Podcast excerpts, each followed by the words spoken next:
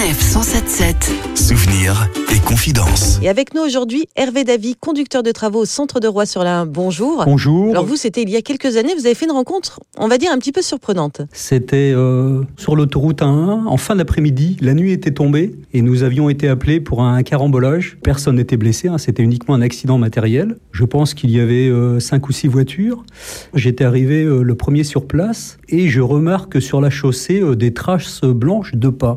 Donc ça m'a un petit peu inquiété. Je comprenais pas qu'il y ait de la peinture blanche comme ça par terre, de la peinture fraîche alors qu'on n'avait pas fait de travaux de peinture. Euh, C'était pas le cas du tout. Je passe les véhicules accidentés, je rejoins les clients qui s'étaient mis en sécurité derrière les glissières de sécurité, et là je vois un homme recouvert de peinture blanche de la tête aux pieds, comme si on lui avait versé un pot de peinture sur la tête. Et vous avez réagi comment? Je comprenais pas comment il pouvait être euh, dans cet état-là. Et en fait, euh, eh ben, en discutant avec ses usagers, euh, eh ben, j'ai compris que ce monsieur, il transportait dans sa voiture break des pots de peinture euh, blancs en plastique. Il en avait euh, cinq ou six. Et, et au moment du choc, les pots se sont comprimés les uns contre les autres. Les couvercles ont sauté et la peinture a été projetée à l'intérieur de la voiture.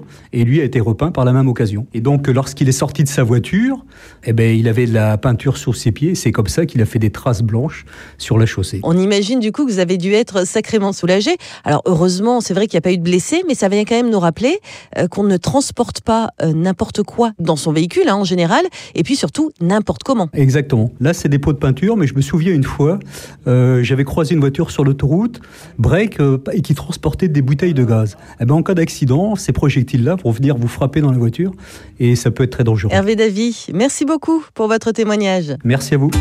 Retrouvez toutes les chroniques de Sanef 177 sur sanef177.fr.